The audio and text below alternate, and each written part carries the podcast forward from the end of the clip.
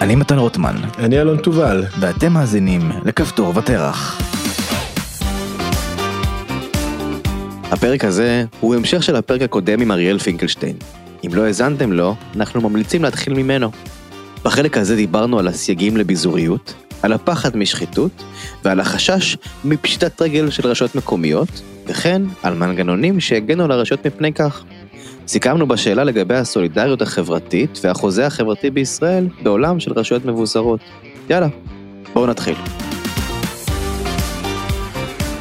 בפרק הקודם עם אה, אריאל פינקלשטיין דיברנו על אה, רשויות מקומיות בישראל ועל רמת הביזוריות אה, והריכוזיות של המדינה ביחס אליהן והבנו שהרשויות המקומיות בישראל הן מאוד מאוד חלשות ביחס לשלטון המקומי מה שמקשה עליהן לתת שירותים לאזרחים ולהיות גמישים לצרכים שלהם וגם מחליש את הקהילות עצמן ואת הרצונות שלהם, אה, ופשוט באופן כללי פחות דמוקרטי, לפחות לפי אריאל.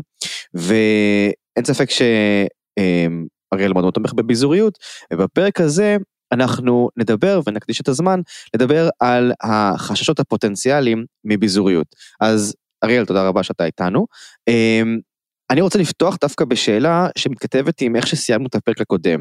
אתה דיברת על זה שביזוריות יכולה אה, לתת יותר אוטונומיה לראשי עיר ולהפחית את השחיתות, אבל אני אקרא לך, אתה יודע, מתוך uh, כתבה ב-2018, אה, סתם אני אזכיר שמות, ראש העיר רמת גן, ישראל זינגר, אה, ראש עיריית אשקלון, שהמושעה, איתמר שמעוני, יהודה בן חמו מכפר סבא, מרים פיירברג מנתניה, דוב צור מראשון לציון, אילן שוחט מצפת, אה, ניסי מלכה מקריית שמונה, שלומי לחיאני מבת ים, כל אלה ראשי ערים וראשות ערים, שאו היו מואשמים בפלילים, או היו חשודים בפלילים, או היו מושעים מתפקידם, או הסתבכו עם החוק באיזושהי צורה כזאת כזו או אחרת.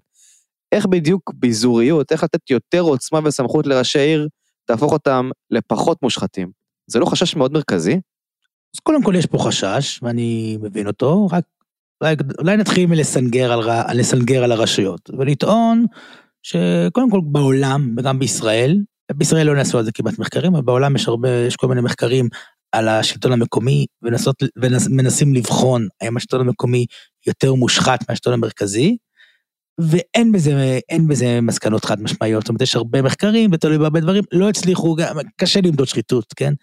ולא הצליחו להגיע למסקנות חד משמעיות, וגם בישראל, אה, חוקר השחיתות המרכזי בישראל, פרופסור דורון אבות, כותב שאין אה, ממצאים חד משמעיים, גם בדעת הקהל אגב, אנשים חושב, אנשים רגילים לחשוב שהציבור, הציבור חושב שהשלטון המקומי יותר מושחת, יש לו תדמית יותר מושחתת, דווקא בסקרים שעשו אצלנו במכון הישראלי דמוקרטיה, במדעי הדמוקרטיה, הציבור חושב ששניהם מושחתים באותה מידה, זאת אומרת, גם השלטון המרכזי וגם השלטון המקומי, אפילו השלטון המקומי קצת במצב יותר טוב. זו טרפה וזו נבלה. כן, אבל, אבל, אה, אני, אז אני אומר, אבל אני חושב שכן יש הטיות, למה, למה, למה כן אנשים חושבים אולי שהשלטון המקומי יותר מושחת, יש פה הטיה, כי יש הרבה רשויות, יש לנו 257 ראשי ערים, זאת אומרת, אה, אם תיקח את אחוז השרים שהסתבכו בפלילים, הוא יותר גבוה מאחוז ראשי הרשויות שהסתבכו בפלילים, כן? אז uh, יש פה איזושהי הטיה שעצרו איזה עשרה ראשי ערים, אתה אומר וואו, תופעה, אבל כן, יש לנו הרבה יותר, uh, הרבה יותר אנשים שם, הרבה יותר עובדים שם, זאת אז אני חושב שיש פה איזושהי הטיה, וגם פה, אתה יודע, איך אומרים, חזקת החפות וזה, לא יוכח שזה, אז רוב הראשי הערים שהזכרת, הם, אה, הם, לא, הם לא הורשעו. עכשיו, אני לא, אני לא טוען, שה, אני לא, אני לא טוען שהרשויות המקומיות פחות מושחתות, טוען שאין לנו מידע יותר לדעת את זה, אבל אני אומר, אני רוצה, אחרי שאמרנו שקשה לבחון מה יותר מושחת ומה פחות מושחת, רוצה להתעסק אז יותר בהיבט הנורמטיבי. זאת אומרת, גם משפט ששמעתי פעם ממישהו שתפס אותי, הוא אמר לי, אפילו השחיתות כדאי שתהיה מבוזרת. עכשיו, מה, מה, מה הוא התכוון להגיד? מה, או, או, או, או, אני אסביר, אני אסביר, אני, אני אתן איזה פרשנות אה, מעניינת. לפני שנתיים, שלוש, אה, לא יודע איפה הפרשה הזאת עומדת, אבל בכיר בראש אגף לתחבורה ציבורית נראה לי, בכיר במשרד התחבורה, נעצר על פרשות, פר, פרשת שוחד, טענו שנתנו לו שוחד. תחשוב בעצם שיש בן אדם, שיושב במשרד התחבורה, שהוא אחראי, בסוף הוא הקודקוד של כל התחבורה הציבורית בארץ. תחשוב שהצלחת לשחד אותו, ולפי ההאשמות הצליחו לשחד אותו. תחשוב שאתה בעצם שולט על כל התחבורה הציבורית בישראל דרך השחיתות הזאת.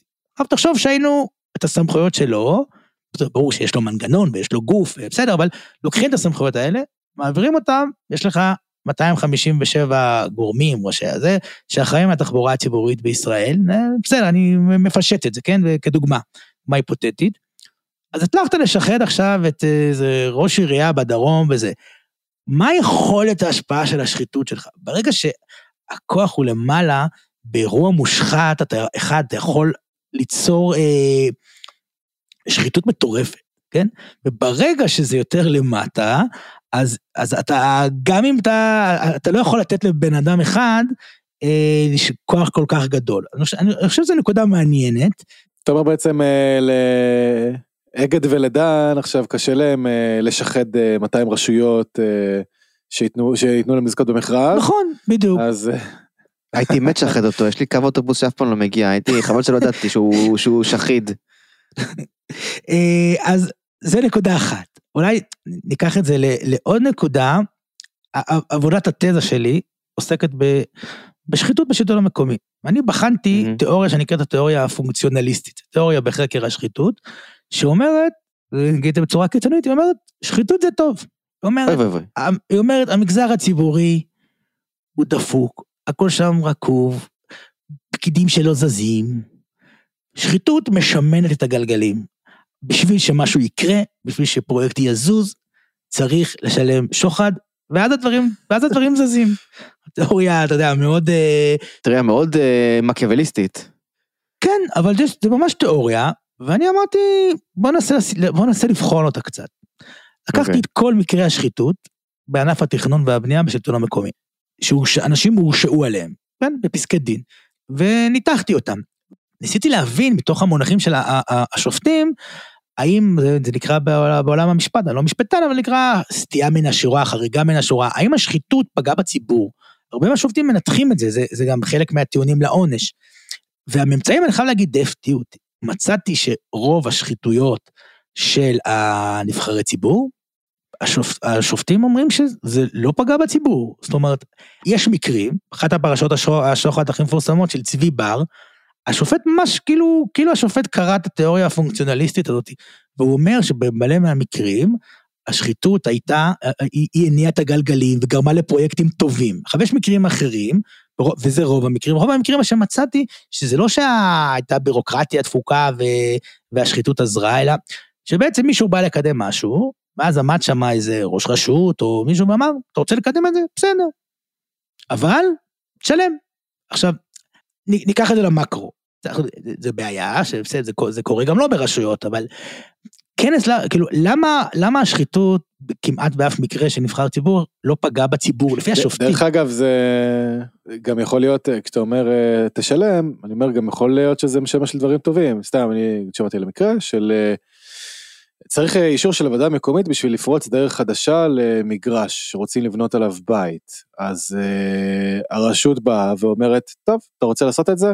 אין בעיה, אז בוא תבנה לי מחדש את המדרכה בכל הרחוב. וואלה, כאילו כולם מרוויחים מזה. רק שתדע שזה רוב כן. המקרים. זה רוב המקרים. לא, לא, לא, לא אגיד רוב המקרים, אבל נגיד יש שחיתות, הרשות אמרה, אתה רוצה, בעיריית אילת מישהו אמר, אתה רוצה זה, אז אה, תתרום פה לקבוצה, לקבוצת הכדורסל, הפועל אילת, כן? זה לא, בהרבה מקרים זה אפילו לא הלך ל... יש מקרים מפורסם. מאפיה חביבה.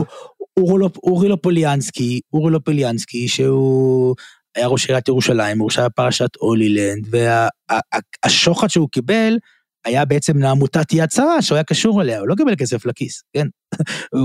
השוחד שהוא הורשע בגינו היה זה, עכשיו, לא, לא שאני בעד שוחד ובעד שחיתות, חס ושלום, אבל אני אומר, בסוף אתה רואה שרוב מקרי השחיתות, השופטים אומרים שזה לא, לא, בסוף ההחלטות שהתקבלו בגלל השחיתות, לא פגעו בציבור.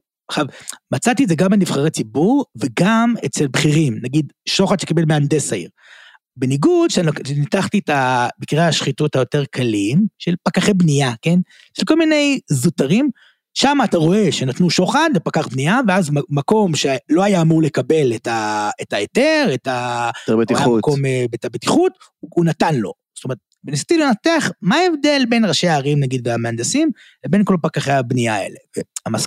הטענה שלי, שבעצם ראש העיר והמהנדס, הוא עובד במנגנון שהוא, הוא, יש גבול למה שהוא יכול לעשות. זאת אומרת, אתה, אתה, אנחנו חיים במדינת ישראל, אתה לא יכול לתת שוחד ל, ל, לראש עיר, קשה לתת שוחד לראש עיר, והוא ייתן לך למפעל לזהם, כן? אנחנו לא באפריקה, זאת אומרת, יש ציבור, הוא נבחר על ידי הציבור, הוא צריך לשרת את הציבור, גם אם הוא מקבל שוחד, הוא, הוא, הוא עובד תחת מנגנון שהוא, ש, ושהציבור, ויש, שיש עליו מודעות ויש עליו ביקורת. אני בטוח שיש גם מקרי שחיתות שפוגעים בציבור, אין לי ספק, כן? שנעשים אה, לרעת הציבור, ואני בטוח שיש גם כאלה, אבל בסוף, מה שאני כאילו מזהה, אצל, אצל, אה, זה לא נכון אצל, אה, אצל הפקח הבנייה, כי בסוף הוא, בש, הוא האחרון בשרשרת המזון, הוא מקבל איזושהי החלטה מאוד מאוד שולית במנגנון העירוני, אז פחות רואים את זה ויש לזה פחות בולטות. עכשיו, אני חושב שראשי הערים, מייצ... יש, יש אחריותיות מאוד גבוהה, בסדר?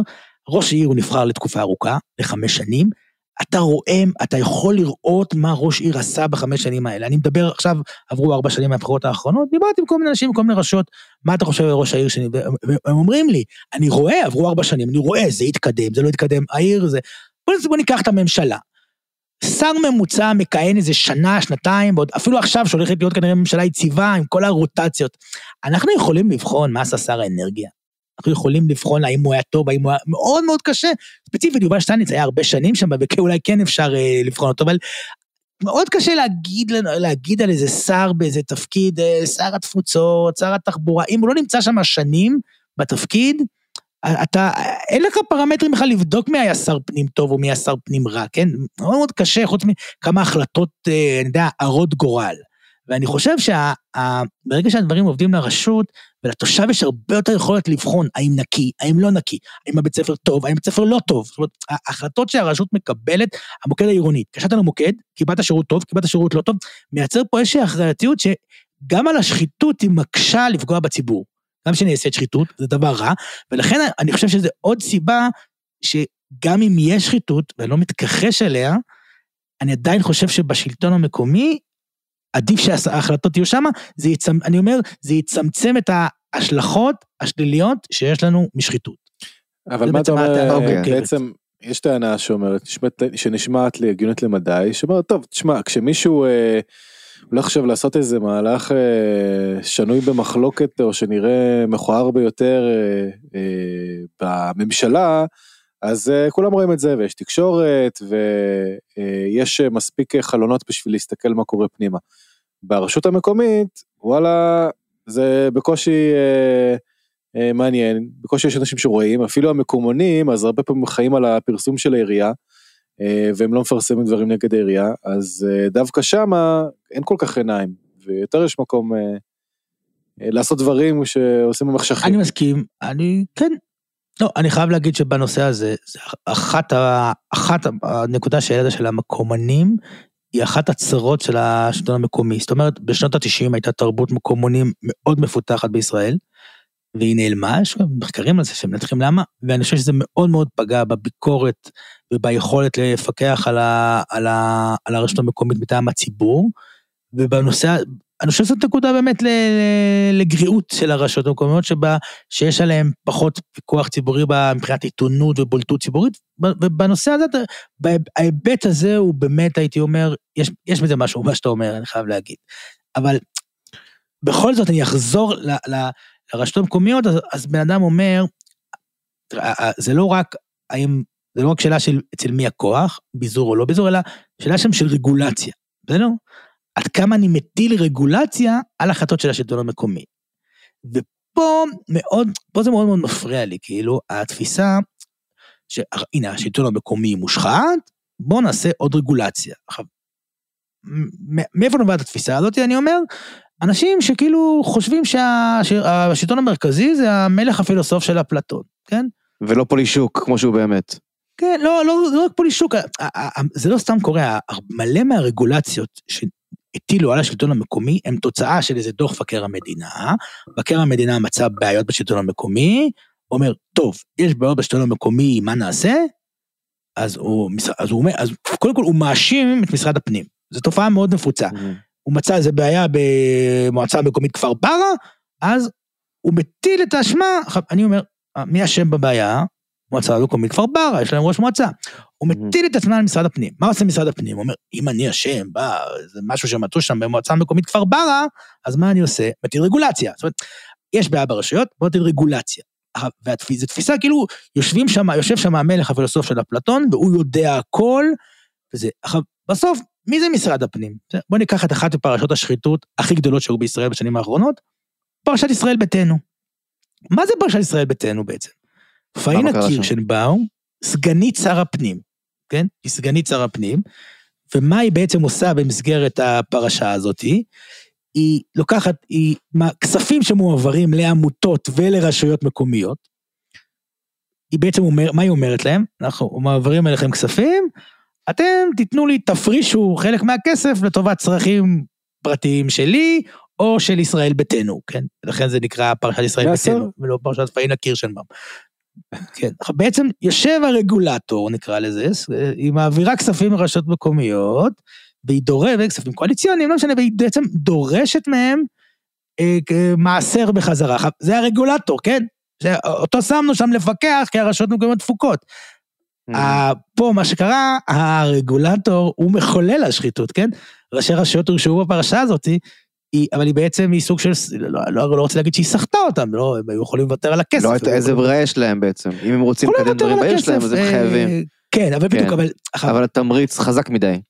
ומעבר לזה, כל רגולציה, כל זה, בסוף, בסוף, בסוף, יושב שם איזה פוליטיקאי, אני לא אומר את זה. לרעה, כן? יושב אדם עם אינטרס פוליטי, ולא לחינם אנחנו רואים שהרבה מהשרים מאוד מאוד רוצים משרדים שיש להם סמכויות השלטון המקומי. אני דיברתי עם, עם חבר מאיזה מפלגה שבאחת מערכות הבחירות התמנה מישהו מהמפלגה הזאת לשר בכיר, הוא אמר לי, דיבר עם, ה, עם היועץ של השר הזה, הוא אומר, אה, זה משרד טוב, יש כוח על השלטון המקומי, יש סמכויות. מה, מה, מה, מה, איך, איך הוא מתרגם את זה בעצם? איך זה מתורגם Mhm. לכוח פוליטי? כל החלטה שזה, שבסוף השר צריך לאשר, בסוף זה פוליטיקה, יש שם אינטרסים. אה, אני, אני אתן לכם את הדוגמאות הכי, הדוגמה הכי מפגרת אולי. ש"ס, אחד מהדברים שהיא הכי חשוב למשרד הפנים, ושומעים את זה, זה, זה פרשנים פוליטיים מדברים על זה, וזה, זה בחירת רבני ערים, כן? שזה בכלל במשרד הדתות. אבל בשביל לבחור רבני ערים, אתה צריך את ראש העיר שיהיה שותף שלך. יש ראשי ערים שאמרו את זה גם בפומבי, ראש עיריית טבריה לשעבר, שהוא הבין מאריה דרעי שמאוד מאוד חשוב לו שהוא יבחר את ה... שייבחר השר הזה, ה- הרב הזה והזה אני. לא הבנתי, תעשה לנו רגע... מה אומר? ראש העיר מורה נבוכים לאיך איך בוחרים ראש... אה, מורה נבוכים. יש הליך בחירות לרב עיר, הליך בחירות לרב עיר זה משהו שקורה בין שר הדתות בגדול לשר לשירותי דת לבין ראש העיר ומועצת העיר. מי שהם יסכמו עליו, הם, יש איזה גוף בוחר שבעצם הם שולטים בו, מי שהם יסכמו עליו ייבחר. עכשיו לש"ס מאוד מאוד חשוב מי יהיו רבני ערים, לא משנה למה, זה חשוב להם. עכשיו רוב ראשי הערים, מה אפשר לחשוב, רב עיר כזה, רב עיר אחר, ראש- עיר חילוני, הוא אומר, זו לא שאלה שחשובה לי. אבל הוא אומר, הוא יודע, Mm. ודואגים להעביר לו את זה, כן? אבל הוא גם יודע שלש"ס זה מאוד חשוב, יש להם מועמד, והוא יודע, הוא יודע משר הפנים, והוא יודע, מה שדיברנו בפרק הקודם, שהוא צריך שיאשרו לו חוק עזר, שהוא צריך שיאשרו לו הלוואה, והוא יודע שמי שיושב שם בקצה, זה דברים משיחות שהיו לי עם חבר מועצה ראשי ערים, מי שיושב שם בקצה, מקבל את ההחלטה, הוא אדם פוליטי מהמפלגה הזאתי. אתה אומר זה לא מקרה שבממשלה הנכנסת גם משרד הפנים וגם משרד הדתות שייכים לש"ס. כן, זה, זה, אחת, זה אחת הסיבות, אני לא אומר, ש, אני לא אומר שהם לוקחים את שר הפנים בשביל זה, אבל לא, אבל בשביל זה הרבני מייצר ערים. להם הרבה ג'ובים דרך הרשויות המקומיות, אתה אומר, שזה מעניין. ו, ו, ו, וזאת הנקודה השנייה. דיבר איתי פעם סגן, מישהו שהיה סגן ראש עיר, באחד, הוא עדיין סגן ראש עיר ברשות מקומית, שהייתה זהות בין ה... בעבר בינו לבין המפלגה שלו, לא אגיד את שם המפלגה, עברו כמה מפלגות במשרד הפנים בשנים האחרונות, והוא סיפר לי שהתחלף שר פנים, וראש העיר רצה פגישה עם השר, ניסה, ניסה, ניסה, לא הצליח.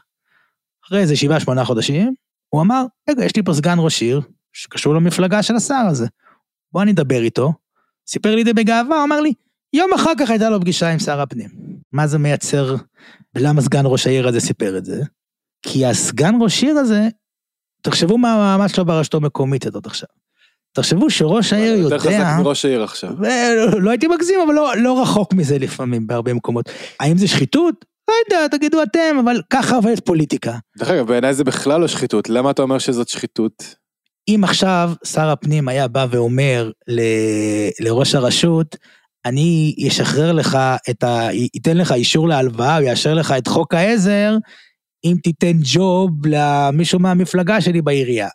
זה שחיתות. Okay. אוקיי. על פי חוק. כן, זה כן? כבר שחיתות, אוקיי. כן. עכשיו, אבל אם אתה עושה את זה לא באופן פומבי, זה פשוט ככה. אה, זה ככה גם אם לא מנ... אני אומר לכם קודם כל שיש כאלה שדואגים שזה יהיה ככה. כי כשסגן ראש העיר הזה יבוא לראש העיר הזה ויגיד לו, תקשיב, מה קורה עם הבית ספר הזה, או מהאולפנה, האולפנה הזאתי, ראש העיר יזכור שאם הוא רוצה להגיע לשר הפנים, הוא צריך את סגן, סגן, כן, אבל ככה עובד, עכשיו למה זה לא שחיתות? כי ככה זה כן, עובד העולם. מישהו, מישהו... קשר אבל מסריח. הוא קשור, הוא קשור לשר, הוא דיבר עם השר, הוא אומר, אה, יש פה מישהו מהמפלגה שלי, חשוב לעזור לו. זה, זה לא שחיתות, כאילו, אבל במהות אין הבדל. אבל בעולם מבוזר, בעולם מבוזר אתה לא צריך את שר הפנים מלכתחילה, והמשחק הוא אחר. כן, אבל זה לא רק שר הפנים, זה מה שחייבים להגיד. זה שר החינוך, זה שר התחבורה, זה שר הפריפריה והנגב והגליל, שעכשיו מפצלים את זה, זה משרד עם הרבה כסף שמגיע לרשויות, כן? Mm-hmm. מייצרים את המנגנונים האלה של כוח, אני לוקח את משרד הפריפריה הנגב והגליל, שהתקציב שלו עולה עכשיו לאיזה שני מיליארד שקל, אה, זה, mm-hmm. זה, רוב המשרד הזה, תסתכלו בתקציבים, רוב המשרד הזה זה תקציבים לרשויות שעוברות לנגב והגליל. תקציבים שקובעים אנשים מלמעלה, שמחליטים האם הכסף ילך למרכז עבודה משותף, אה, גינות משחקים וזה, עכשיו מה אני רוצה? תבטל את המשרד הזה, תן את כל הכסף לרשויות, שיחליטו מה הם עושים עם הכסף להם, הם יודעות. מה קורה? הם רודפים, מי היה שם במשרד הפריפריה, נגב וגליל? היה ש"ס, היה ישראל ביתנו, אותו דבר. גילה גמליאל, לא? יהודית, הם, אה, לא, היא הייתה במשרד שוויון חברתי, מפרד עם פורמט mm. דומה אגב. הם כל הזמן רודפים אחרי המשרד, שיש לו מלא כסף, והשר הולך ומסתובב כל היום, חונך, חונך דברים, כי זה כסף שהוא נותן, כן?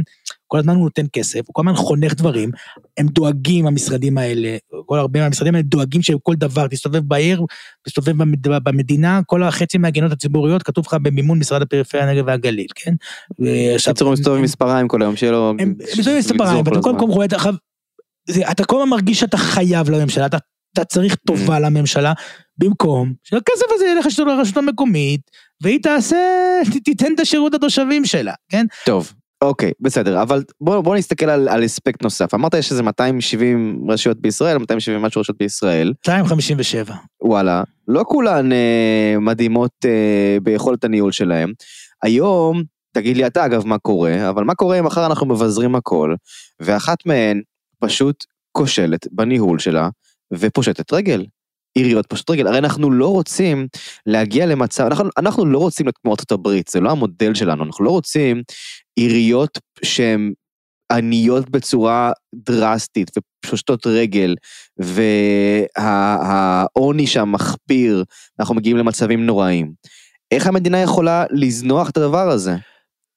תראה, אז באמת הגישה של המדינה, הגישה לריכוזיות, היא מגיעה הרבה מה, מההיבטים הללו שאתה מדבר עליהם. יש היום תפיסה שהגדירו אותה, כמה חוקרים קראו לזה ביזור לראויים ואבזור לנכשלים. בעצם מה הם אומרים? אני מבזר רק למי שראוי, ומי שהוא נכשל, אני מאבזר אותו, אני עוזר לו. בסדר? עכשיו, בפועל התפיסה היום במדינה, שמבזרים לקבוצה מאוד מאוד מצומצמת של רשויות, כן? יש חוק שעבר ב-2014, חוק רשויות איתנות, שגדעון סער אה, שר הפנים, שבעצם נותן, אה, בוא, ביזור, כן? אה, לא צריך להגזים, אבל הסירו לא מה... הסירו, הסירו כמה, כמה וכמה רגולציות מרשויות שעומדות בתנאים מסוימים. בפועל היום, אני לא יודע מה המספר, זה נמצאות שם איזה, לדעתי, 35 רשויות בערך. שהן עומדות בקריטריונים האלה מתוך 275. ובעצם המדיניות הביזור שמגיעה מהתפיסה שהרשויות לא יודעות לתפקד, ואם אנחנו נבזר אז, אז הרשויות ייכשלו, אז זה, זה, זה, שוב פעם, גם לעשירות פה לא מבזרים, לא, זה לא עשירות, גם לטובות אה, לא מבזרים יותר מדי בעיניי, אבל כן, יש איזו מדיניות דיפרנציאלית, כן?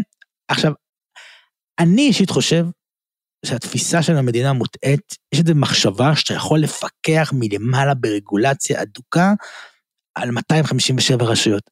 בפועל, אני אומר את זה גם מהניסיון שלי, שעבדתי ברשות מקומית חלשה לכאורה, סוציו אחד, בפועל הרגולציה היא באמת, אני אומר לך, היא, היא יותר תוקעת מעוזר, היא יותר תוקעת ממסייעת את ה... זה, היא לא מצליחה, היא כמעט לא מצליחה למנוע את מה שהיא מנסה למנוע, והיא תוקעת את כל ההליכים. למה, אבל אם היא תוקעת, זה התחושה היא- שלי. היא מונעת הקטסטרופה. לא, בסוף היא מכוונת לזה. לא כדי לאפשר לך לא להיכשל בקטנה, אלא את הקטסטרופה. ואז המחיר הוא שהיא תוקעת הכל.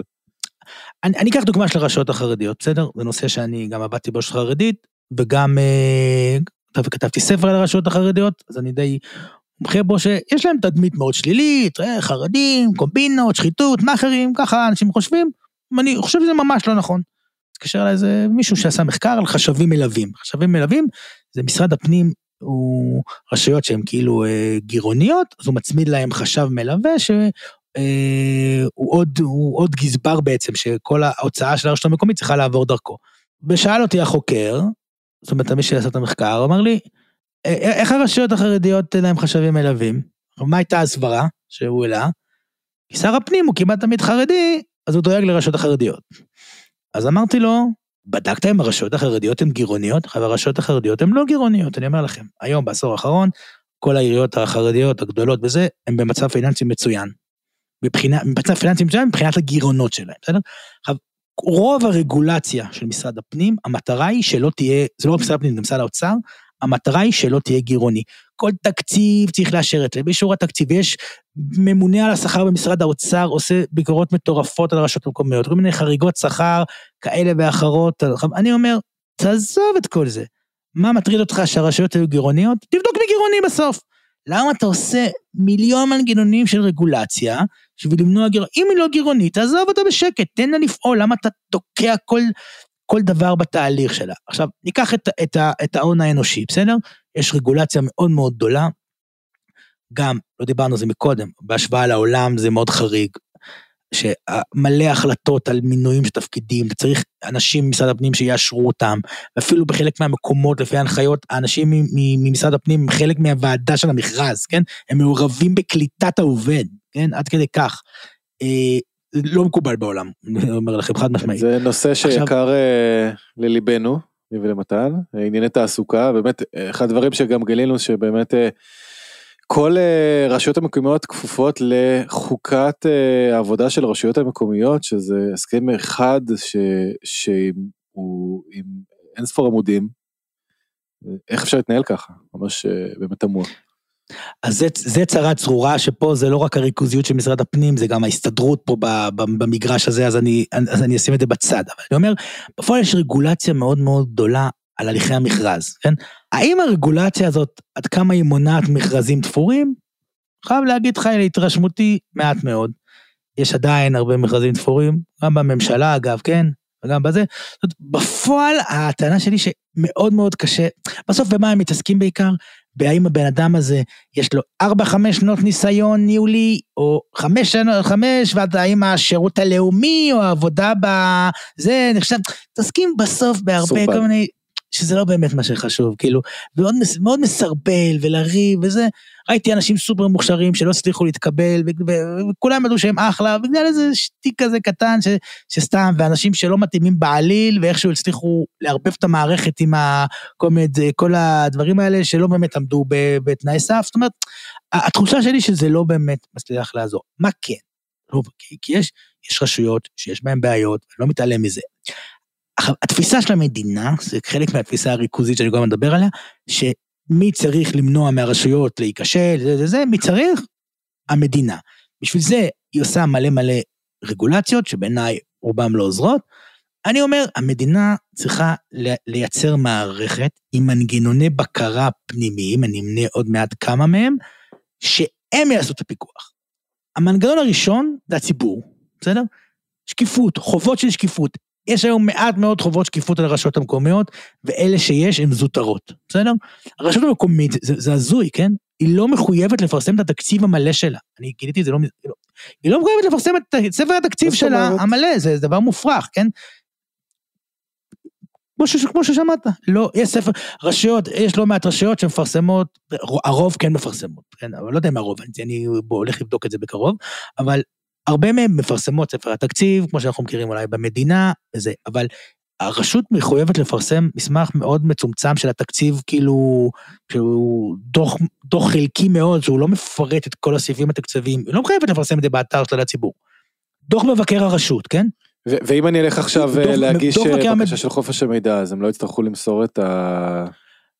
ייתנו לך את זה, כן? כן, אז כנראה כאילו יצטרכו לתת לך את זה. אבל אתה צריך, אתה, אתה צריך פעולה אקטיבית. אתה, אה, דוח מבקר הרשות, ניקח, ניקח דוח, דוח מבקר המדינה, כל הדוחות מפורסמים על פי חוק, דוח מבקר הרשות, לא מחויבים לפרסם על פי חוק.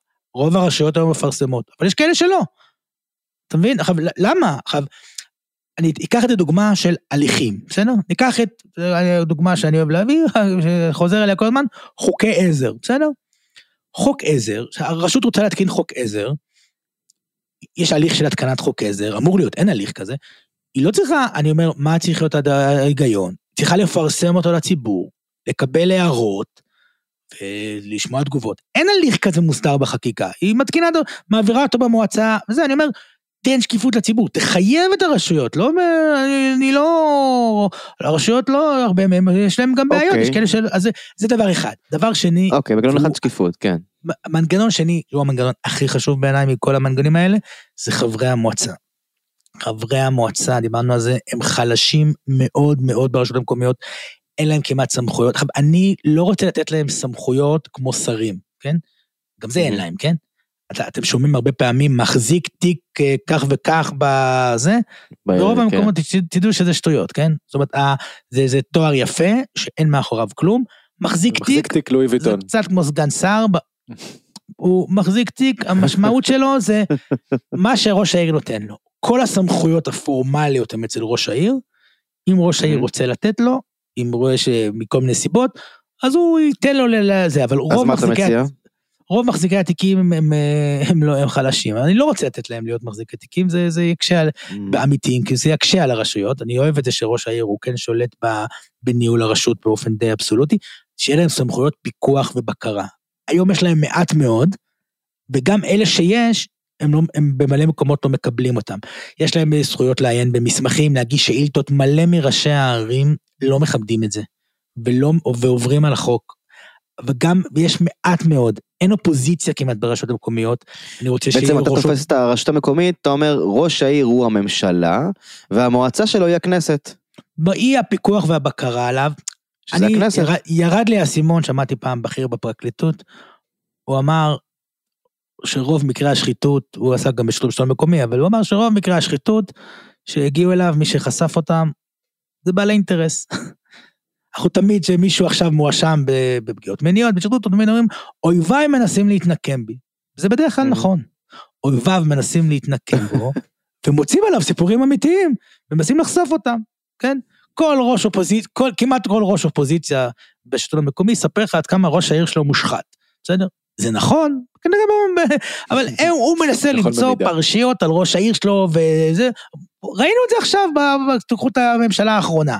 בנט היה ראש הממשלה, כל הימין מנסה למצוא לו, היה חופר לו במשרד שלו וזה, 50 מיליון שקל. ב- בחשבונות של המפלגה. בבית כן. שלו וזה, וש, ושראש הממשלה הוא מהימין, אז כל השמאל מנסה לטפול עליו, כאילו, עכשיו, אני לא חושב שזה מערכת בריאה, כן, אפשר לדבר על זה בנפרד, אבל בסוף מי שחושף את רוב מקרי השחיתות ברשויות, זה לא משרד הפנים ולא הרגולטור, זה חברי מועצה מבפנים, שהם רוצים. כי הם, כי הם בפנים, הם חיים את המערכת, הם רואים את המכרז, איך הוא קורה באמת, הם יודעים מי הבן אדם, הם, כי הם מכירים את Mhm. האנשים, מכירים את המקום, אי אפשר מלמעלה, אי אפשר מלמעלה באמת לראות את הדברים האלה. ומי שחושף את האנשים האלה מבפנים. חב- חברי המועצה בישראל באופן חריג לעולם לא מקבלים שכר. אה, לא שכר, לא מקבלים תגמול כספי. חבר מועצה בישראל הוא לא מקבל גרוש, הוא? רק צריך להיות, הוא חבר מועצה בישראל. יש לי, יש לי על זה מחקר על הנושא הזה ספציפית, אפשר להרחיב עליו. חברי מועצה בישראל לא מקבלים שקל. חוץ מסגני ראש עיר, מעט מאוד שיש כאלה, גם לא כולם, שמקבלים מה זה, שכר. התנדבות כאילו? חבר מועצה זה התנדבות מלאה. אבל לא מקבלים החזר הוצאות. זה אנשים שיושבים ב... ב... לא מקבלים החזר הוצאות, הם צריכים להוציא כסף על אה, אה, הצהרות הון זה חוג וכל מיני דברים. כאלה. מה? זה חוג לפנסיונרים. יש אמרה שאמר פעם איזה חבר מועצה, שגם היה חבר כנסת, הוא אמר שחברי מועצה זה או מיליונר או פנסיונר. כן? ככה, ככה הוא אמר. ממש ככה. ו, וזה מייצר גם, תחשוב שאם את, זה מייצר גם תחושה, אם אני לא מקבל את הכסף שלי מאיפה שאני אמור לקבל אותו, אז אני יכול, אולי אני אקבל אותו בדרכים עק- עק- עקיפות. זאת אומרת, הבן אדם מרגיש... למה? למה זה קורה בישראל? למה לא משלמים להם? מי תוקף איזה מחשבה? אה, ערך ההתנדבות. אתה כאילו אתה חושב שיש מחשבה מאחורה, כן. אה, לא, היה, עבר חוק בשנת 95, חבר הכנסת מצה מהליכוד הצליח להעביר חוק שיקבלו, חברי המועצה יקבלו כסף. וזה זה, זה בוטל שנה, שנתיים אחר כך בחוק ההסדרים. אה, מי ביטל את זה? באיזה ממשלה? כאילו גם ממשלת ליכוד ביטלה את זה? האוצר טרפד את זה, לא? כן, כן, כן, זה היה ב-97-8, זה היה בממשלת נתניהו, אבל כמו שאלון אמר, זה האוצר, כן? עכשיו, זה היה כסף קטן, הם קיבלו 2,000, הם קיבלו, אה, מה שרצו לתת להם, הם לא קיבלו את זה אף פעם, כן? מה שרצו לתת להם זה כסף קטן, זה היה, לא יודע, 20, 30, 40 מיליון. גם- גם היום מדובר. יש, הייתה הצעת חוק שדודי אמסלם קידם כיושב ראש ועדת הפנים, אה, והיא עברה קריאה ראשונה, מי שמתנגד לזה בעיקר זה, זה לא, בעיקר זה מרכז שלטון מקומי. זאת אומרת, ראשי הרשויות, שאלה האנשים שאני רוצה לפקח עליהם, אז הם לא רוצים שיפקחו עליהם, עכשיו, הם לא, הם לא אומרים את זה ככה, אז מה הם אומרים? תראה, תיכנס לדיוני הוועדה, אז תראה ראשי רשויות שאומרים, זה מבזבז לי כסף, כן? היה שם ראש עיר מהליכוד, כן? שאומר, זה מבזבז לי כסף. אז דודי אמסלם, ראש הוועדה, הוא גם מהליכוד, הוא אומר לו, אתה עובד בהתנדבות, אתה הוא כאילו, כאילו, כן. מאוד, מאוד נהניתי שם, מה זה יבזבז לך כסף? זה אנשים שעושים את העבודה שלהם. אז, ואני אומר לכם, עשינו מחקר השוואתי ב- במכון הדמוקרטיה, וזה חריג, אין, אין תופעה כזאת, בהרבה מקומות חברי המועצה מקבלים שכר, במקומות אחרים, איפה שהם לא מקבלים שכר, מקבלים איזשהו תגמול כספי, או החזר הוצאות לפחות. היית ב... אה, זה, זה, זה גם גורם לנשים הרבה פחות ללכת, כי ישיבות המועצה הן בערב בדרך כלל, מהמם. הם, אה, ונשים הרבה פעמים צריכות לשמור על הילדים, וזה מייצר הרבה הרבה בעיות.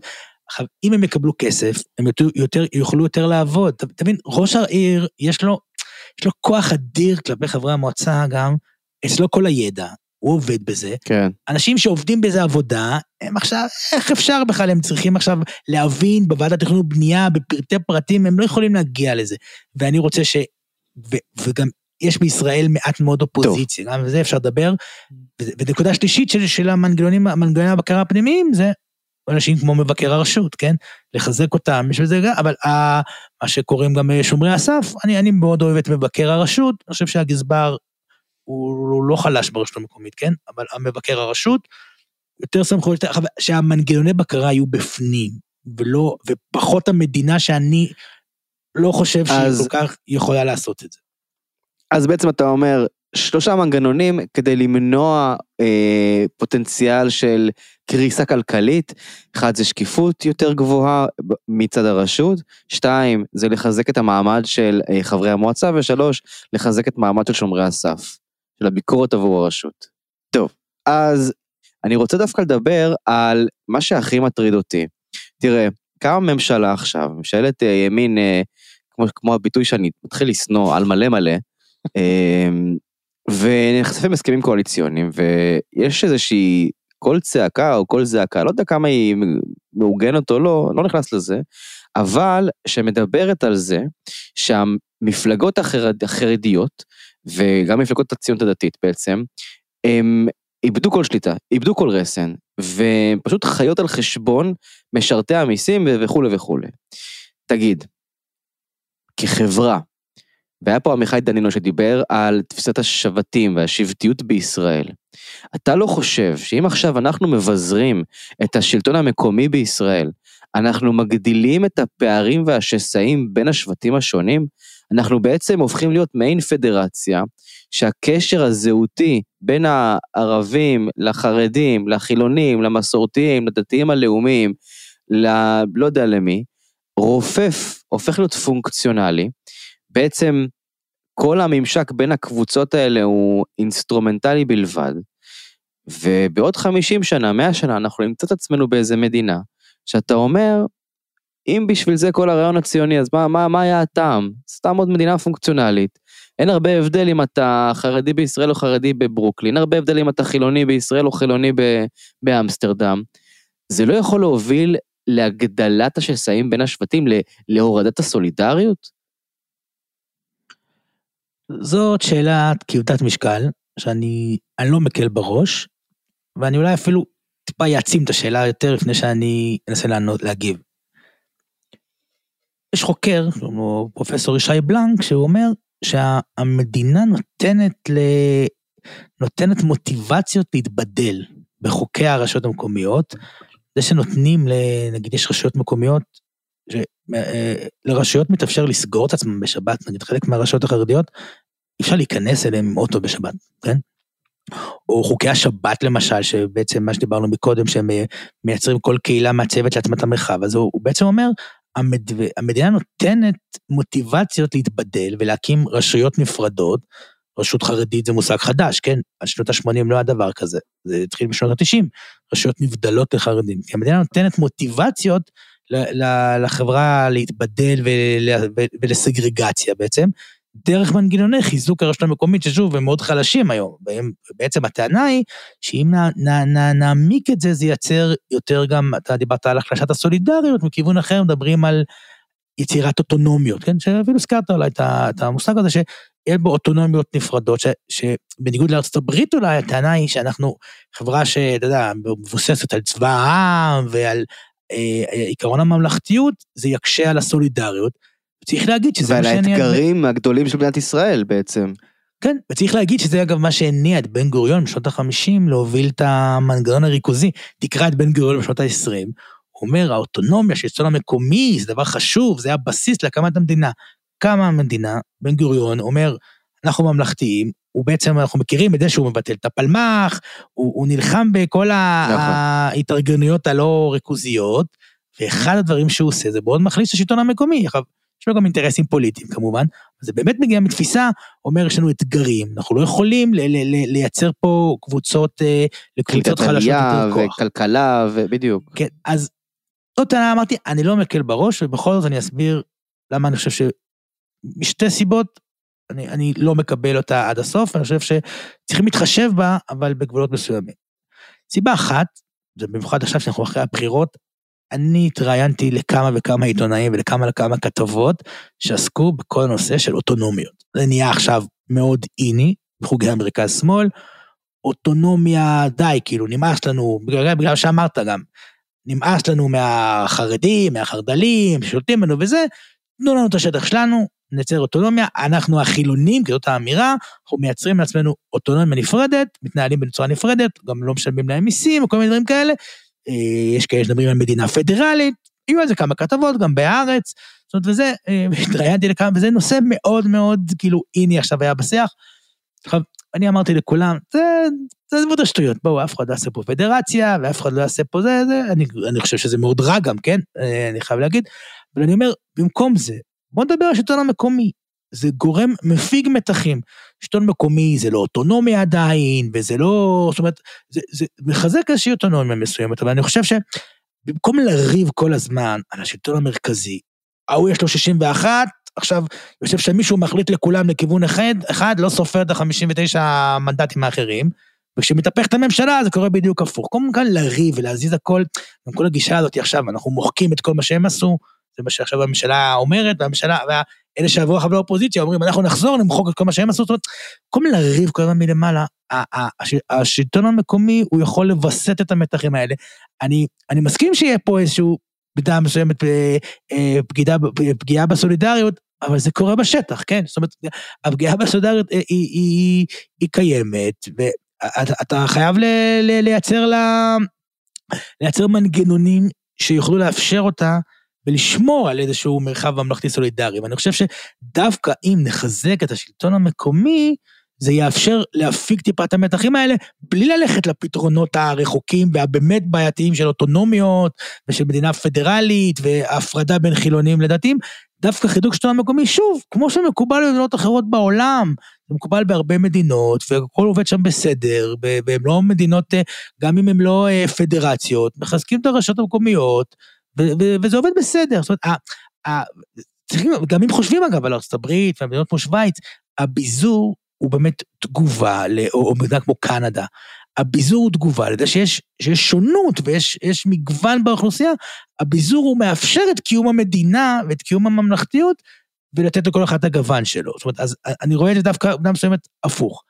נקודה נוספת, הרבה מהדברים של הריכוזיות, אין להם שום קשר לדברים האלה.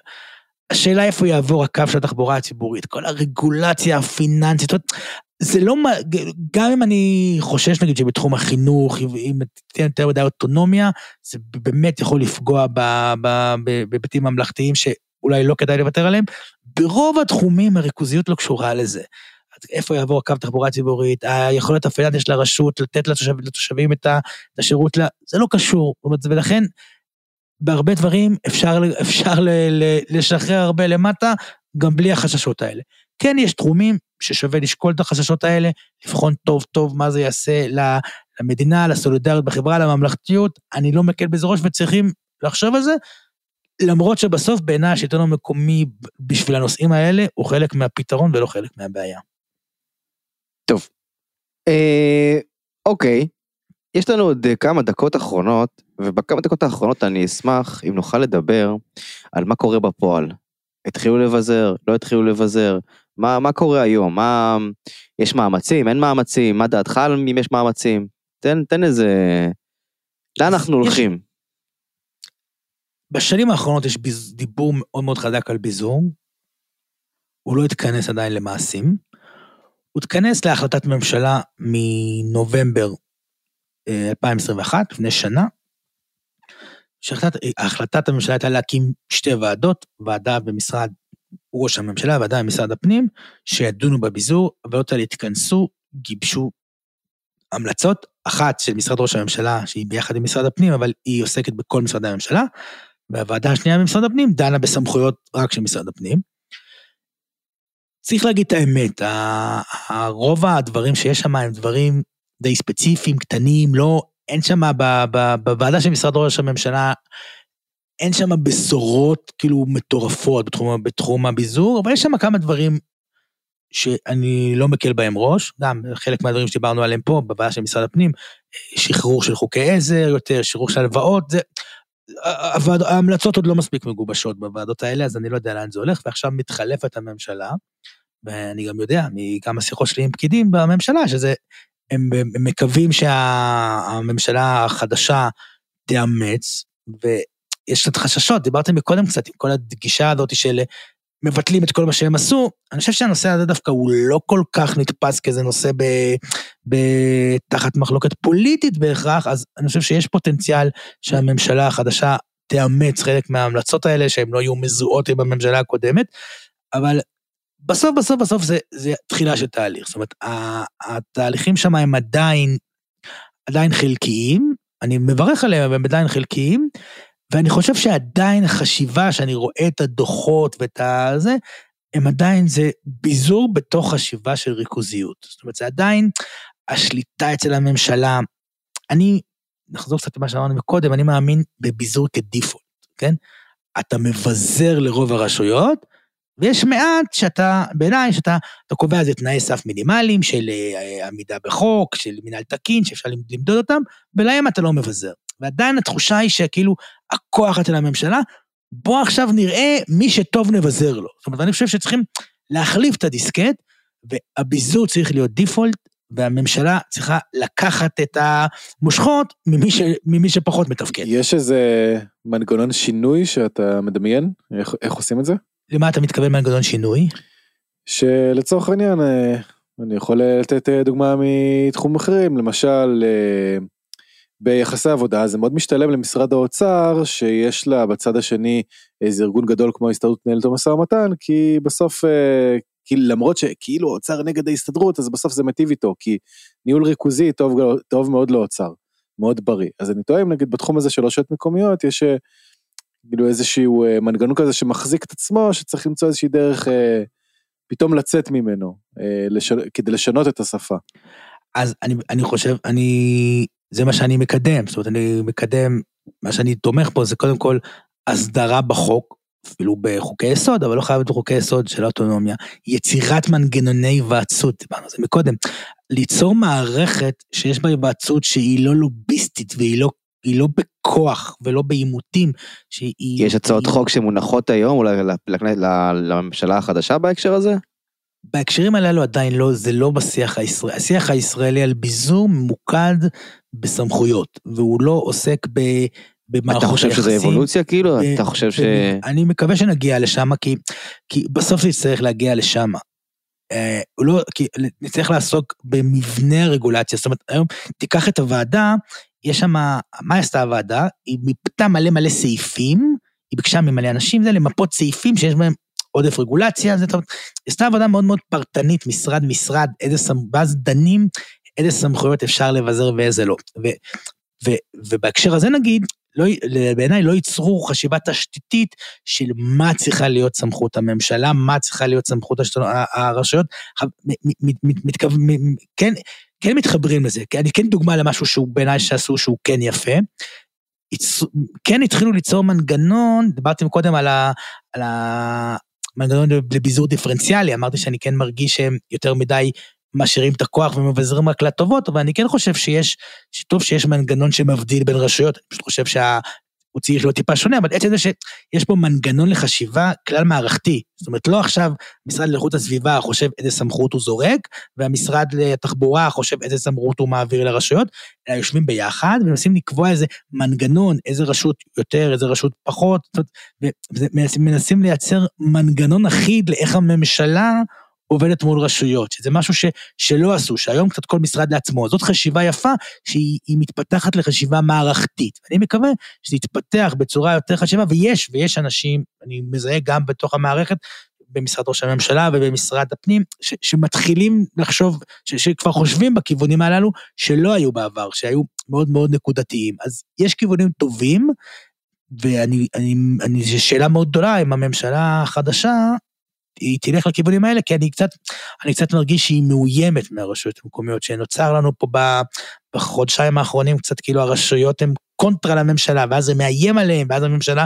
תנסה להילחם בהם, אני, אני חושש מזה, כן? מעניין. אבל אני Mm. כן חושב שיש פוטנציאל, אה, מעניין. שכן יש פוטנציאל, וזה מאוד תלוי ב- לאן הממשלה החדשה, ושר הפנים החדש ייקח את הדברים. הבנתי. אמ, זהו, אז תודה רבה, אריאל. היה מרתק. היה באמת מרתק, אני רק אה, אסכם, ולפני שאני אסכם אני אגיד שאני אשמח שתהיה ביזוריות, ולו רק כדי שמישהו ישנה את החוק שאסור לחוות בשטיחים בין 2 ל-4. מסתבר שזה חוק לאומי, בכל הארץ אסור לחוות באף שטיח, ואני חובט ידוע. אוהב לחוות בשטיחים. אמ, אני חובט ידוע. בפרק הזה דיברנו על, אמ, על הסייגים לביזוריות האפשריים, דיברנו על הפחד משחיתות, דיברנו על הפחד מגירעון תקציבי ופשיטת רגל, דיברנו על מנגנונים אפשריים לפתרון של הדבר הזה, דיברנו על היעדר הסולידריות, שזה באמת השאלה המרכזית לדעתי בישראל, כי סולידריות אני חושב שכולנו מסכימים שהיא נדרשת כדי להתגבר על אתגרי השעה של מדינת ישראל, וגם הבענו, אה, הבעת עמדה מלומדת בנושא הזה. אריאל, תודה רבה רבה על הזמן, היה באמת מרתק, למדתי המון באופן אישי. אני ממליץ לכל המאזינים ללכת אה, לאתר של המכון הישראלי לדמוקרטיה ולחפש את המחקר אה, בנושא, אני מניח יש כמה, אנחנו ספציפית אה, התעסקנו במחקר על השלטון המקומי בישראל של אריאל. אריאל, המון המון תודה. תודה לכם. התענוג. תודה שהאזנתם לכפתור ותרח, תוכנית על אקטואליה, פוליטיקה, חברה, פילוסופיה ומה שביניהם. נתראה שבוע הבא.